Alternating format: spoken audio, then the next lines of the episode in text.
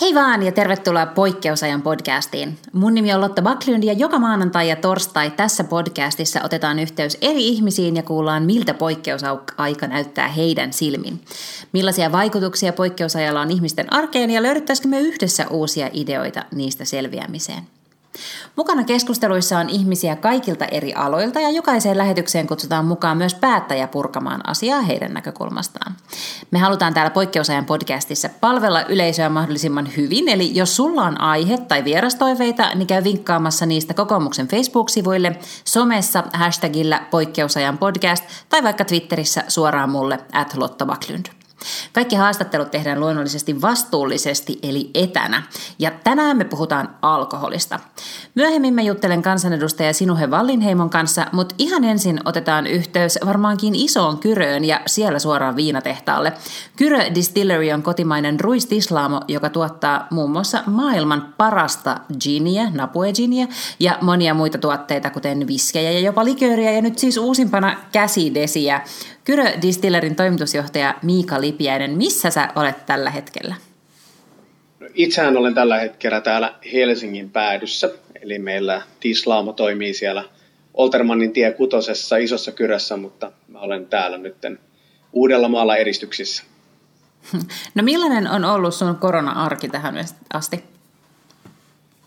No se on ollut samalla aika staattista, mutta sitten jännittävää kuitenkin. Eli me ollaan tässä nyt porukkana kahdessa päässä Suomea koordinoitu sitten meidän koko toiminta sen ympärille, että saadaan käynnistettyä uusi bisnes kokonaan, eli käsidesi bisnes tästä liikkeelle ja saatu raaka-aineet, tuotanto ja ihmiset oikeaan asentoon ja nyt sitten laitetaan jo tavaraa pulloon hyvää kyytiä. Ja teetkö sä kotoa käsin nyt siis pääasiassa sitten töitä? Joo, kyllä. Eli, eli täällä on ja mun, mun työ on aika paljon ihmisten kanssa puhumista joka tapauksessa. Normaalioloissa se olisi matkustamista Suomessa ja maailmalla ja, ja joka viikko siellä isossa kyrössä käymistä, mutta nyt se on täältä kotota hoidettava. No hei, mitä positiivista sä oot löytänyt tästä poikkeusajasta? No ainakin sellaista, että, että meidän, meidän tiimihän on vastannut tilanteeseen ihan valtavan hyvin ja, ja sitten myöskin kiinnostusta, kiitosta, tsemppiä, muuta on jaettu yleisesti meille päin, mutta myös, myös meiltä ulos, ulos ja yrittäjien kesken on ollut itse asiassa yllättävänkin hyvä henki päällä, että vaikka on aika kamalikin tilanteita menossa, niin, niin tässä soitellaan toisillemme ja, ja kannustetaan ja kuullaan kuulemisia ja, ja ideoidaan näitä uusia keinoja pärjätä.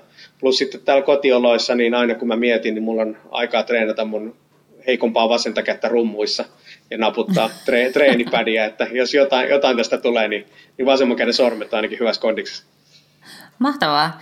Hei, kerro vähän Kyrö Distillerista ja miten teillä menee ja miten teillä meni niin kuin maaliskuun alkuun asti?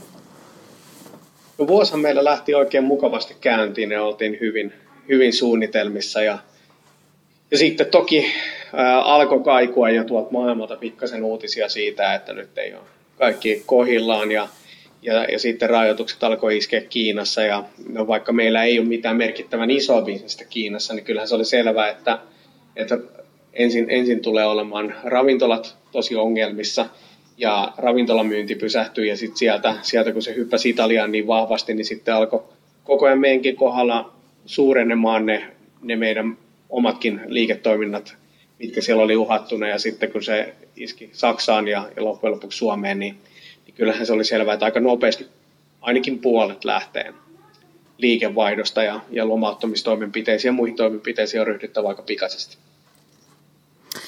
Mitä kautta teillä hoituu sitten toi myynti muihin maihin ja onko siellä niin ne logistiikkaketjut kanssa jotenkin nyt jumissa? Onhan ne, meidän myynti on periaatteessa aika simppelillä tasolla useimmissa paikoissa tällä hetkellä, että se toimii niin, että meillä on paikallinen jakelija, jolla me myydään ja, ja sitten jakelija jakelee sille eteenpäin ja hoitaa paikalliset tullivelvollisuudet ja verot ja, ja muut, että ää, silleen että tästä ei tullut kauhean monimutkaista saman tien ja sitten me ei tietysti oltu itse ää, alttiita niille ravintolamyyntien tappioille, mitä alkoi kertyä sitten nopeasti, mutta sitten kun homma jäätyy, niin hommahan jäätyy, se on selvä. Ja sitten meillä on toimitusketjussa muitakin ominaisuuksia, missä ulkomaat on, on erittäin relevantteja. Meidän pullon osilta Suomessa harmittavasti ei ole enää sellaista massavalmistusta kaupalliselle lasituotteelle, joten meidän pullot tulee Suomen rajojen ulkopuolelta, niin kuin tulee meidän pullon noin sulkijatkin. Ja, ja niistähän me tietysti alettiin huolestumaan aika nopeasti. Ja, ja sitten toinen on meidän viskitynnyrit.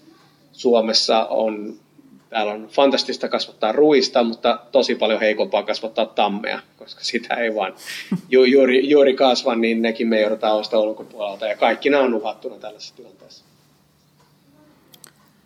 Ja miten teidän myynti sitten Suomessa tapahtuu? Mikä on se suurin syy, että teillä tota niin, niin, ää, nyt menee huonosti? Onko se se, että ravintolat on kiinni vai? Ravintolat. Et me, ollaan, me ollaan poikkeuksellisen vahvasti tuo ravintolakentässä, jos ajatellaan ylipäätänsä taas väkeviä juomia. Että, et yleensä se menee niin, että 80 jopa 90 prosenttia myynnistä tulee alkosta ja sitten loppu tulee ravintolasta, mutta meillä se on aika lailla puolet ja puolet. Ja, ja se on tietysti ominaisuus, joka on, on on siinä, että meidät otettiin niin fantastisen hyvin vastaan meidän Kinillä silloin 2015 Suomessa, että se nähdään tällaisena hienona ravintola juomana vieläkin, mistä me ollaan tosi onnellisia, mutta tietysti nyt se on vähän, vähän hankalampi tilanne. Nyt sä kuulostat kauhean nöyrältä, siis se, hän on voittanut ihan palkintoja maailmalla ja on muun muassa mainittu maailman parhaana Gininä, että kaipa se, kaipa se johtuu myös siitä se, se tota niin, niin, ää, sen suuri kulutus. Mutta te teitte ihan mielettömän tällaisen pivotin, eli ikään kuin käänsitte tai toitte uuden ää, tuotteen täysin teidän repertuaarin. Te teette käsidesiä. Kerro siitä vähän. Kyllä joo, ja käsidesihän on silleen luonteva meille, että meillä on, meillä on ihmiset, meillä on osaaminen, meillä on tilat ja, ja tankit ja muut, jotka tukee jo sitä, että me osataan ainakin hyvin suuri osa siitä bisneksestä ja loppu pystyttiin nopeasti opettelemaan. Tietenkin hankintaketjut on osittain ja jakeluketjut täysin erilaisia kuin meidän normaalituotteella. Ja, ja sitten sit me mietittiin pitkään myös tätä julkista kuvaa, että et me ajateltiin aluksi, että hei, meillähän on näitä pulloja, niin laitetaan se nyt samaan pulloon, mutta se, se jo, jopa siitä huolimatta, että meillä on etiketissä isot varoitukset, että älä nyt mene juomaan tätä ainakaan, niin, niin se, että se on samassa pullossa kuin meidän alkoholituotteet, voisi olla vähän, vähän huono juttu. Joten kyllä siinä aika paljon hankintaa sitten alettiin tekemään, mutta se on saatu tosi upeasti käyntiin ja se on tietysti kertoo siitä, että minkälainen porukka meillä on talossa töissä, että, että miten nopeasti me päästään tällaisessa kääntymään. Pelottiko sinua yritysjohtajana tollainen harppaus. Se on ihan täysin erilainen tuote, mutta sillä on myös aivan täysin erilainen markkina ja erilainen jakelu ja se on oikeasti tosi tosi erilaista ja sitten sä kuitenkin lähit siihen ihan tolleen noin tosta vaan. No joo, totta, totta helkutussa se, se pelotti aika lailla, mutta, mutta et se, se niin pelko tai ahdistus verrattuna siihen, että me ei, me ei pystytä maksamaan seuraavan kuun palkkoja, oli aika pieni.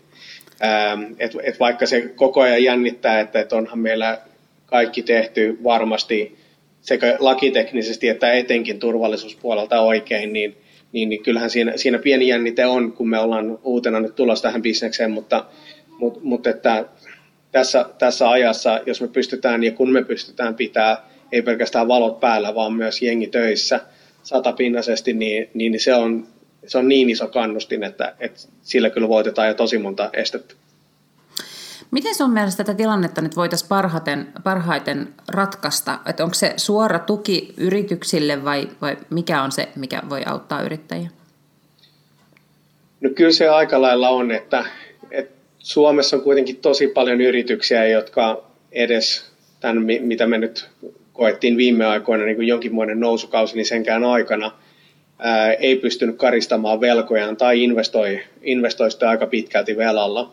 Ja kansainvälisille pääomamarkkinoille on aika harvalla suomalaisella firmalla pääsyä, etenkään meidän kokoisilla saati sitten jollain aikalaisia mikroyrityksen luokassa oleville.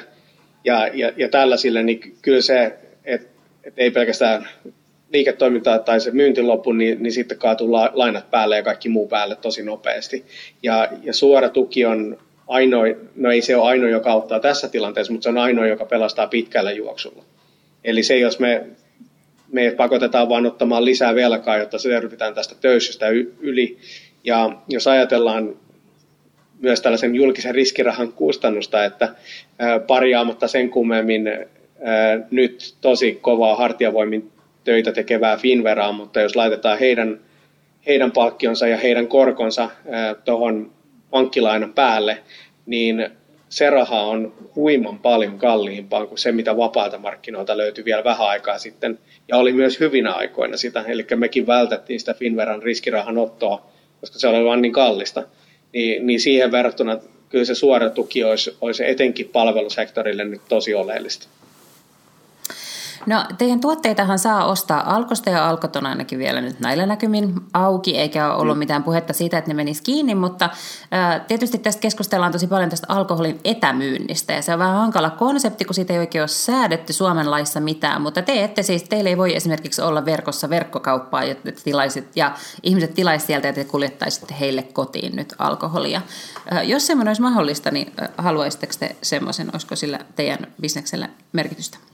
No hassua kun mainitsit, niin kahden viikon päästä niin tässä käynnistetään eurooppalainen verkkokauppa, joka sitten toki ei myy Suomeen. Eli, eli mitä me nähdään kuluttajakäyttäytymisessä muutosta, niin, niin se, se menee verkkoon tosi tosi vahvasti. Ja Tämän, tämän kriisin seurauksena niin tuolla on muutama suomalainen hieno keskusliike, jolla on, on tosi isot rekisterit jo ihmisiä tilaamassa elintarvikkeita kotiin. Ja ja siitä olisi meille ihan, ihan siis transformatiivinen apu, että jos me saataisiin niin tehdä.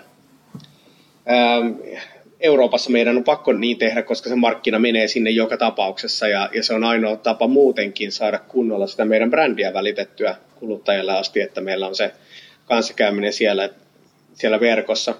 Koska jos, jos Suomessa me, me täällä ollaan ja ajatellaan, että, että tota, no, mitkä brändit sitten täällä pärjää hyvin tulevaisuudessakin, niin se, se viesti kansainväliseltä juomayhtiöiltä tulee läpi kanavasta kuin kanavasta, että et niiltä mainoksilta ja product placementilta ja niin edespäin, niin ei voi välttyä. Jos katsot Netflix-sarjoja, jos katsot HBO-sarjoja, sä tulet saamaan kansainvälistä juomayhtiömainontaa, mihin meillä suomalaisilla ei ole mahdollisuutta. Ja, ja, ja se on kyllä asia, mikä pitäisi korjata. Et sen takia me perustettiin yritys Saksaan ja operoidaan sitä verkkokauppaa, joka myy pulloja Saksasta käsin mutta se vaan ei ole tietysti suomalaisille saatavilla. No nythän siis EUn tavaroiden vapaan liikkumisen periaatteen myötä Suomi ei ole voinut kieltää myöskään tällaista etäostamista ja myymistä. Niin voisiko nyt periaatteessa sitten minä esimerkiksi mennä sinne teidän saksalaiseen verkkokauppaan ja tilata sieltä ja sitten se tulisi mulle kotiin? Minun kuuluu tässä vaiheessa sanoa, että ei. no samaan aikaanhan se ei ole... Hmm niin meillä on se ongelma, että et, et meidän ihan valmistusluvatkin on uhattuna silloin, jos, jos tästä tulee juttu Suomessa. Ja, ja silloin meillä menee huomattava osa sitä meidän web-kehitystä siihen, että me tehdään sinne estoja ja blokkeja, että suomalaiset kuluttajat ei saa sieltä ostaa kotiinsa. Se on tosi hullunkurista, koska sittenhän kaikki muu ostaminenhan on ihan täysin mahdollista kaikkialta ulkomailta. Sitä ei ole silleen kielletty. Kyllä, ja Ää... kyllähän sä saat muitakin alkoholituotteita ostaa ul- ulkomailta, koska mm. heidän valmistuslupiaan Valvira ei voi Suomesta uhata. Aivan. Miten sun mielestä tämä homma pitäisi nyt ratkaista? No, kyllä, kyllä se on niin kuin, siinä mielessä näyttäytyy aika selkeänä, että, että mehän tulkitaan Suomessa lähdemaa-direktiiviä esimerkiksi tosi hassusti, ja meillä on sellainen kanta, että meidän pitää noudattaa Suomen alkoholilainsäädäntöä silloin, kun me markkinoidaan EU-etäalueella. Ja, ja sehän on tietysti aika perversiä, että meidän pitää Saksassa toimia Suomen ehdoilla. Ää, siinä ei mitään järkeä, niin sen takia me esimerkiksi perustettiin se firma sinne. Niin, niin se pitäisi nyt ihan ensi alkuun korjata, eli, eli kun suomalainen firma toimii kansainvälisillä markkinoilla, niin pitäisi pystyä noudattaa paikallista alkoholilainsäädäntöä. Ja, ja seuraava kohta on, on siinä se, että et etämyynti, niin sitä, sitä ei voi vapaan tavaran liikkuvuuden alueella kieltää, että sitä voi pelotella tai sitä retoriikkaa voi käyttää julkisuudessa, että se on kielletty, mutta ei se, ei se siitä kiellettyä tee. Ää, mitä Suomessa on sitten jatkossa, niin en osaa siihen vielä tässä vaiheessa sanoa, mutta jos ajatellaan Alkon asemaa, niin joko se pitäisi säilyttää vähintään nykyisellään tai purkaa kokonaan, koska jos me jatketaan tällä linjalla, että pikkuhiljaa kategoria kategorialta viedään alkosta pois ja tuonne kauppamaailmaan, niin meiltä loppuu bisnes, koska viimeisenä sinne jää väkevät, mutta sitten siellä ei ole oikein muita asiakkaita enää muuta kuin niitä, jotka on pakko ostaa sieltä, tai jotka haluaa ja valitsee ostaa sieltä alahyllyltä ää, tiukat, tiukat viinansa. Koska sitten kun, jos muut hienot juomat ja viinit poistuu ruokakauppoihin, niin me, meidän tyyppinen asiakaskunta kaikkoo alkosta. Ja, ja se on tosi huono. Et siinä mielessä en, en ole myöskään tätä niin kuin viinit ruokakauppaan porukkaa. Mutta niin, joka tarvii säilyttää puolustusasemat tai tehdä kerralla radikaalimpia toimenpiteitä. Okei. Mä oon aina kaikkien ra- radikaalien uudistusten puolesta, eli mä on, mun on ainakin helppo valita puoleni tuossa. Äh, kerro vielä loppuun, että miltä tulevat kuukaudet nyt näyttää teidän näkökulmasta? No me tehdään käsidesiä tietysti nyt, nyt hirveällä kiireellä. Suomessa on aika, aika huono tilanne, vaikka meillä on hieno valmiusvarastosysteemi, joka on niin kansainvälisestikin loistava ja, ja, ja siellä on paljon upeita ihmisiä tekemässä me, meidän val, yhteiskunnalle tärkeät duunia, niin silti käsidesin suhteen tilanne on aika karmiva ja me, me toimitetaan nyt jo aika isoja määriä sit terveydenhuoltoon. Me jaellaan ilmaiseksi paikallisille, ää, paikallisille tota, terveydenhuoltokohteille ja, ja ää, sit vanhusturvaan ja, ja mu, muihin kriittisiin palveluihin, jotka on, on ää, kri, tässä kriisissä tärkeitä. Ja, ja sitten me pyritään parissa viikossa saamaan tuotanto siihen kondikseen, että me pystyttäisiin siitä laajentamaan ihan, ihan aidosti sitten jo myymään kotitalouksille.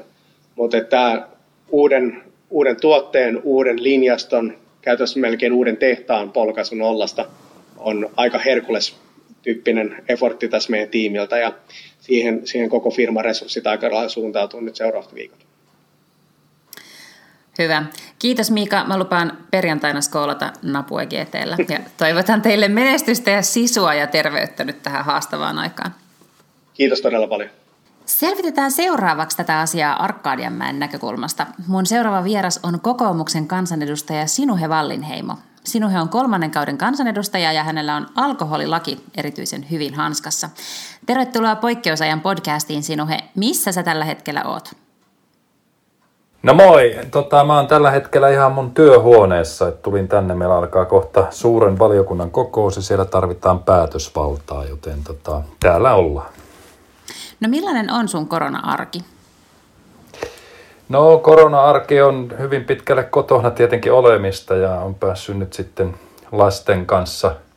Meillä on kaksi nuorinta vielä asuu kotona ja heidän kotitehtäviään tietenkin auttaa ja toimii hiukan opettajana ja sitten paljon on tietenkin näitä etäkokouksia päivittäin tänne eduskuntaan päin, että varmaan hyvin tyypillistä olettaisin. Mikä positiivinen asia sut on yllättänyt poikkeusajassa? No ehkä se, että nyt on lasten kanssa sitten enemmän aikaa, että tämmöistä luksustahan mulla nyt ei ole ollut oikeastaan vuosikymmeniä, että ensin oli jääkiekko, pitkä jääkiekkoura ja, ja sitten kansanedustajaura ja nyt sitten saakin olla yhtäkkiä lasten kanssa, niin se on ollut ihan mukavaa. No, meillä Suomessa on jotenkin hyvin kompleksinen suhde alkoholiin ja se näkyy tietysti meidän alkoholipolitiikassa. Millaisia muutoksia meidän alkoholipolitiikkaan tarvittaisiin erityisesti nyt poikkeusaikana sun mielestä? No tässähän nyt on tosiaan, kun ravintolat nyt meni kiinni ja, ja tota, se ulosmyyntioikeus tietenkin ravintoloilla on erittäin tärkeä ja nythän se on vain ja ainoastaan tuonne 5,5 asti ja sitäkään ei vielä toistaiseksi kaikilla ravintoloilla ole tämmöistä oikeutta, että nythän niitä lupia sitten nopeutetusti jaetaan kaikille niille ravintoloille, koska ravintolat tällä hetkellä on todella todella tiukassa, tiukassa paikassa ja näissä kuitenkin alkoholituotteissa on hyvät katteet, niin sen takia olisi tärkeää, että että ravintolat nyt saa todellakin ulos myydä ja me ollaan kokoomuksena ehdotettu sitä, että jopa 16 prosenttia asti. Eli käytännössä se tarkoittaa sitä, että myös viinejä saisi nyt sitten ulos myydä. Mutta eikö tämä olisi ihan hyvä muutos ikään kuin pysyvästikin, eikä pelkästään nyt poikkeusaikana? On olemassa tosi paljon sellaisia ö, ravintoloita, jotka maahan tuo omia viinejä, jotka on tosi hyviä, mutta niitähän ei saa ostaa alkosta, mutta he eivät myöskään saa niitä sit asiakkaille myydä suoraan. Aamen.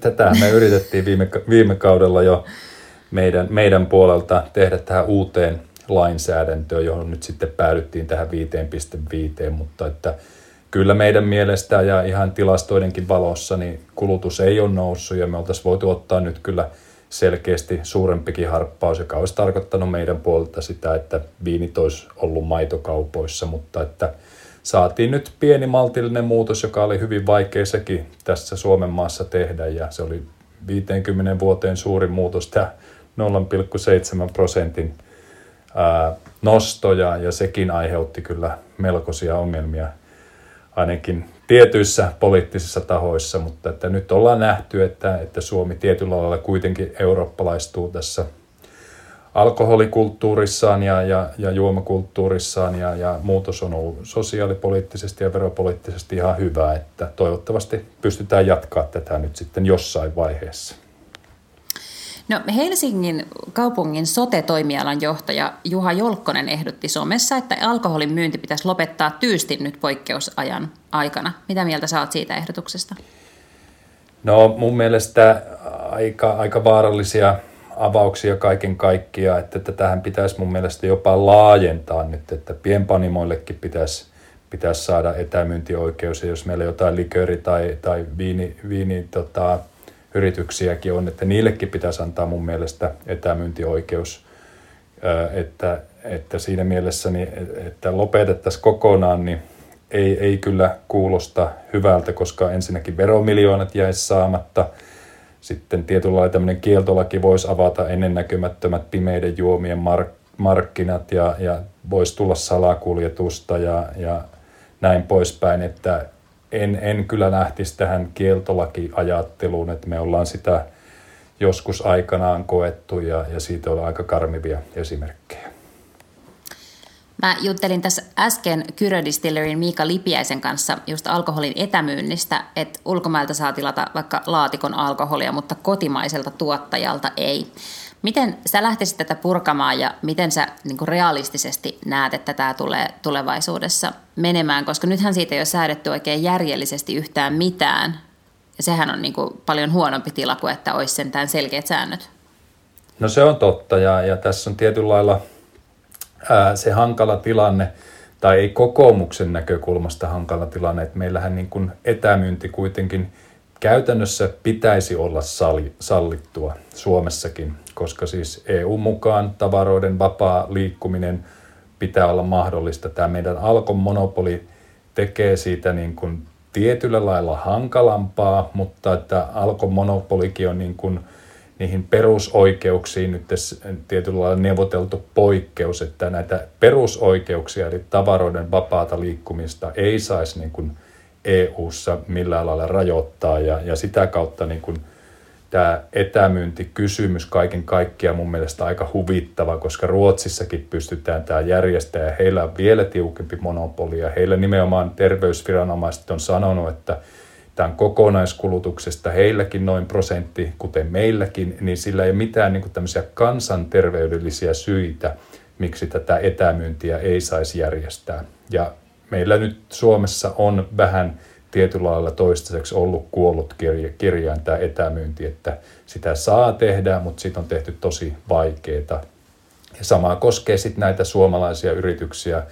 Mun mielestä heillekin pitäisi ehdottomasti antaa etämyyntioikeus sitten Suomeen, koska samalla lailla hekin ovat EU-alla kuin kaikki muut. Eli tällä hetkellä se menee sillä tavalla, että jos tilaat jostain nettikaupasta, niin sä et voi kuitenkaan saada sitä kotiovelle, vaan se pitäisi käydä lunastamassa jostain ruokakaupasta tai alkosta tai jossain, missä joku katsoo sun henkkarit. Kai se on, onko se se syy, niin kuin, että halutaan varmistaa, että alaikäiset ei tilaile jotenkin äidin luottokortilla viinaa?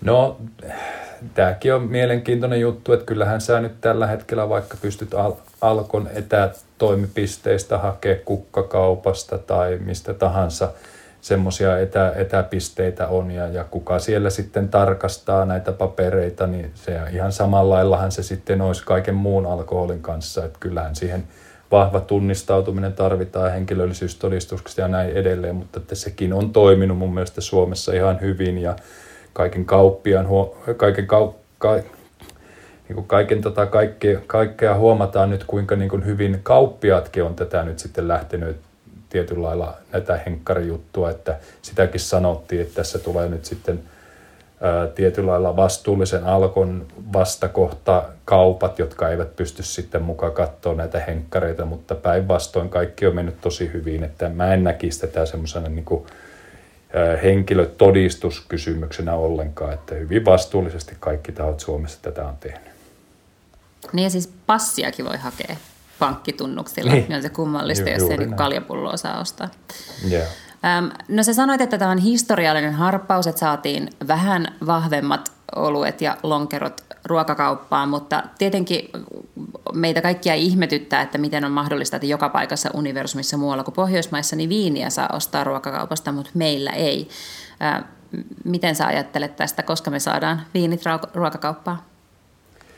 No itse asiassa tässä nyt tehtiin todellakin 60-luvun lopussa me nyt tuli kolmosolut kauppoihin ja, ja nyt sitten tuli 50 vuotta siitä eteenpäin tuli nelosolut ja mä itse asiassa laskin sen yksi kerta, että tätä tahtia jos uudistetaan, niin meillä olisi viinit maitokaupoissa vuonna 2492.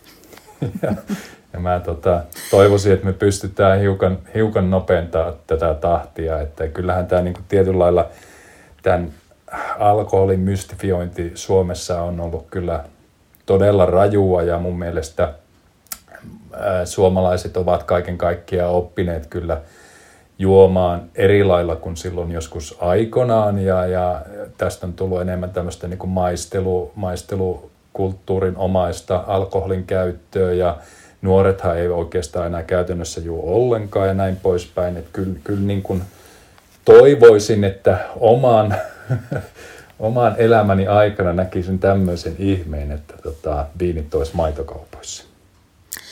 Öm, toi Miika Lipiäinen, niin hänellä oli mielenkiintoinen kommentti siihen, että kun ne tekee vähän tällaista enemmän niin kuin upmarket tiukkaa viinaa, eli ei sitä ihan sellaista halvinta jotakin kossua tai leijonaviinaa, niin he itse asiassa eivät ajattele, että, että viinien maitokauppaan siirtäminen olisi hyvä asia, koska he todennäköisesti menettäisivät asiakkaita siinä.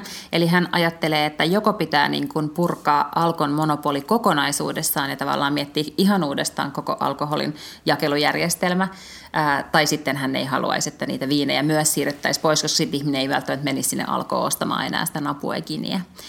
Niin onko ihan täysin mahdoton kuvitelma, että jossain vaiheessa alkon monopoli puretaan? Ei missään nimessä. Että sehän on selvää, että jos meillä sanotaan, että mentäisiin tuonne 15 ja, ja se tarkoittaa sitä, että viinit olisi maitokaupoissa, niin hyvin todennäköisesti se alkon monopoli purkautus siinä vaiheessa joka tapauksessa. Ja, ja meillä on erilaisia lisenssijärjestelmiä olemassa Euroopassa, muun muassa Hollannissa on ihan hyvän tyyppinen systeemi ja, ja Alkohan toimisi samanlaisessa lisenssijärjestelmässä sitten ja varmasti olisi yksi niitä suurimpia siinäkin uudessa maailmassa, että Alkolla on hyvä brändi ja he varmasti pärjäisivät siinäkin kisassa sitten, että, että tota, mutta että varmaan siinä vaiheessa monopolilla ei olisi enää sitten niin käyttöä. No mun viimeinen kysymys on, että nyt sitten tulevana viikonloppuna, kun on pitkät pääsiäispyhät, niin millä aiot skoolata vaikkapa etäkokouksessa sun ystävien kanssa pitkänä perjantaina? Jaa, en ole tota edes miettinytkään, että tota, lapset on kotona. Voi olla, että Sima, Sima on meillä se pääjuoma sitten ja katsotaan sitten, jos vaimon kanssa joku pieni pullo sitten siinä haetaan, mutta että en, en ole noin pitkälle kyllä miettinyt vielä, että tässä, tässä on ollut kyllä kaikenlaista nyt viimeiset viikot, että toivottavasti sitä kerkee hiukan sitten huilata ja vaikka nauttia vaimon kanssa lasin samppania. Hienoa, näin mäkin toivon. Ja muistutan, että alkothan on sitten kiinni perjantaina ja maanantaina, koska on pääsiäispyhät, eli muistakaa käydä sitten ruokakaupan lisäksi myös siellä viinakaupassa nyt sitten alkuviikosta. Kiitos sulle sinun Hevallin heimo, kiitos Miika Lipiäinen ja kiitos kaikki kuuntelijat. Poikkeusajan podcast ilmestyy taas torstaina, tuu mukaan silloin. Hyviä podcasteja on vaikea löytää, joten jos sä tykkäsit siitä, mistä sä, mitä sä kuulit, niin kerro meistä kaverille tai jaa podcast somessa. Keskustelua voi käydä kokoomuksen Facebook-sivuilla tai somessa hashtagillä poikkeusajan podcast. Tämä lähetys on tietysti kuultavissa ja jaettavissa myös osoitteessa kokoomus.fi kautta poikkeusajan podcast. Kuullaan taas torstaina. Moikka!